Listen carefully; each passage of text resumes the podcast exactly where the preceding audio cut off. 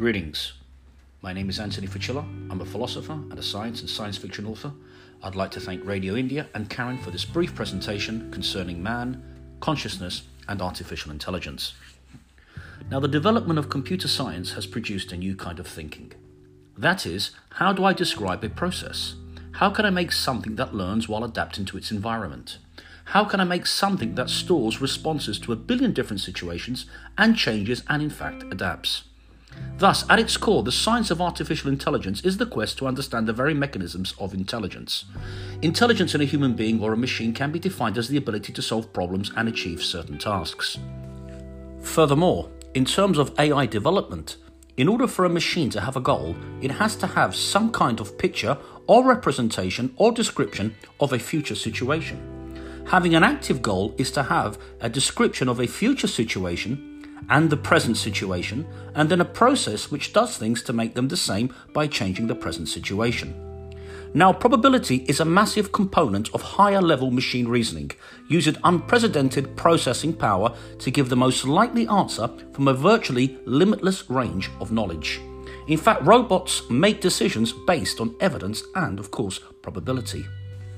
This is due to mathematical models, which in turn create logical processes. Computer programming languages are actually grounded in logic. These algorithms, bits of programming logic, instruct machines how to act and be. It allows machines to identify related concepts and make the kind of intuitive connections we call experience. This is the only way robots can learn. Furthermore, robots are built with unscripted personality. That is, robot personality is set up in such a way that it can reason about what you have said to it and then determine its own response via information space. Thus, this raises the question can a machine actually think? Well, what is thought? How do we define thought? Well, it's such a vague and subjective term. What really needs to be asked here is can a machine imitate the way humans interact? What is common sense? It's a combination of stored knowledge, logical reasoning, probability, and language interpretation. A robot has the capacity to execute all those with lightning speed. Now let's consider the human brain. No one knows how the nerve cells in the central nervous system work. The brain is very different from the rest of biology, that is, it is a separate machine. In most of biology, there are many interactions. But with the brain, each brain cell is more or less separate from the others. That is, it is a separate machine, bathed in chemicals, and those chemicals are very carefully controlled. Now, most of the brain is cortex, and it has a billion or more cells.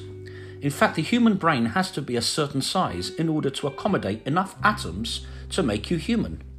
In short, the human brain has to be a certain size in order to accommodate enough atoms to make the brain complex enough to be a human brain.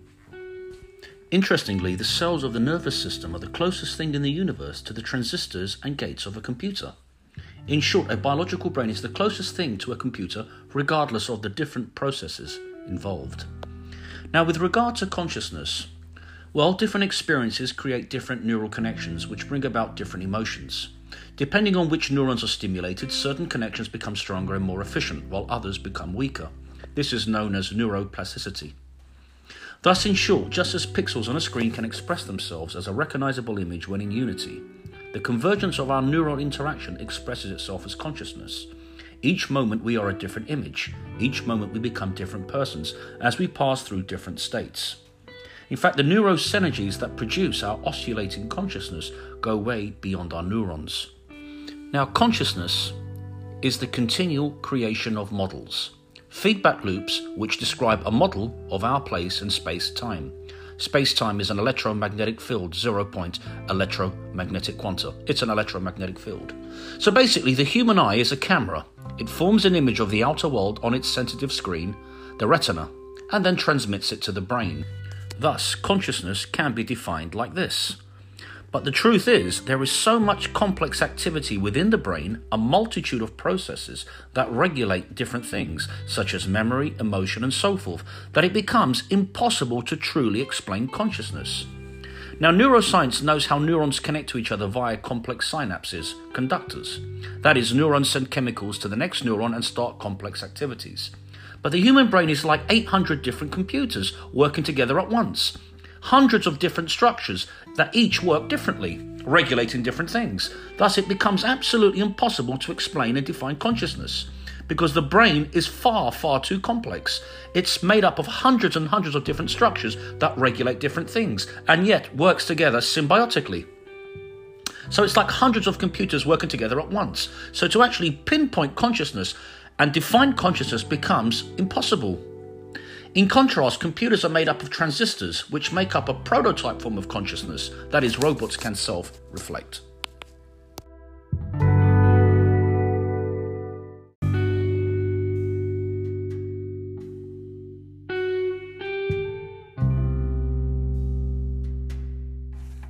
Furthermore, some believe that consciousness creates the universe, that the body and the brain are a spatial temporal construct. For example, when we sleep, our mind creates space and time. Without space and time, nothing really exists. Furthermore, many argue that the soul is constructed from the fabric of the universe, and that consciousness is an integral part of the universe, and that consciousness is a quantum process, and that the soul is a quantum computer hardwired into the universe. Now, all matter is energy made up of atoms. Consciousness arises as a result of billions of neurons at work, giving rise to thoughts. The brain is a self aware piece of soft tissue that is so complex, perhaps the most complex piece of matter within the cosmos. It is a computer of nerve cells, neurons, that when they interact with each other become a self aware symbiotic network.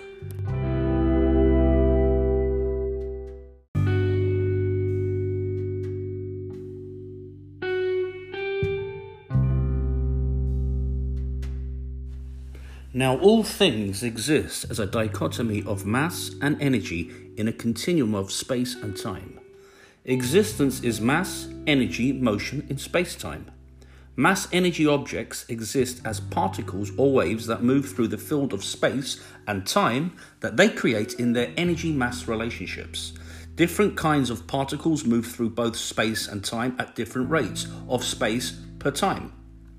All waves all objects in the present resonate with each other. To exist as standing waves, the resonant energy of objects can reflect upon the past and project into the future. Resonating in the dynamic and constantly changing present is the event of being. All things resonate with all other things. Being is change. Being is having a resonant interface with all other things in the here and now, which is in motion and processing those changes in space time. No change means no existence in the present.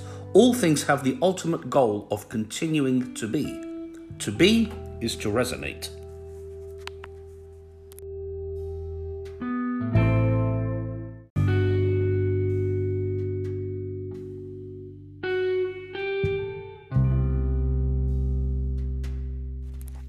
Now, light photon energy is continuously transforming potential energy into the kinetic energy of matter in the form of electrons. Kinetic energy is the energy of what is actually happening. This emergent electromagnetic activity would be fundamental to how the brain produces consciousness. The fact that light has momentum and momentum is frame dependent could give us a physical reason why conscious awareness is always in the center of its own reference frame in the moment of now. Now, conscious awareness is the most advanced part of a universal process and is an integral part of the dynamic structure of the universe. The universe is a continuum with the future coming into existence, photon by photon, with each new photon electron coupling. This forms the movement of positive and negative charge with the continuous flow of electromagnetic fields. Consciousness in the form of electrical activity in the brain is the most advanced part of this process and can therefore comprehend this process as time. Additionally, the arrow of time is formed by the quantum wave particle function, with the future continuously coming into existence with each new photon electron coupling. The photon of quantum mechanics forms the movement of electromagnetic fields Time is continuously being formed by the spontaneously spontaneous absorption and emission of light waves. Atoms are forming their own future relative to their energy and momentum. Now, you have electrical activity relative to the structure of the brain forming chemical changes or chemical reactions. Chemical energy is stored in the bonds that hold the atoms together. When the bonds form and break, you have the continuous exchange of photon energy with the future unfolding relative to the electrical activity and structure of the brain. Finally, space and time are properties of quanta or photon energy. This process forms the ever changing world of your everyday life. And with this, I conclude. Thank you.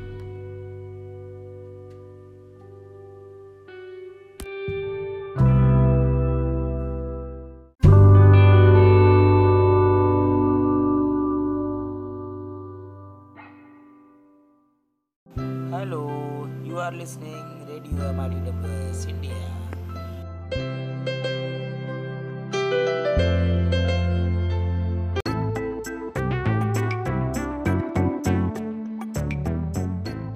Hello everyone हम हैं आपके दोस्त radio OPJS आज़ादी बोलने की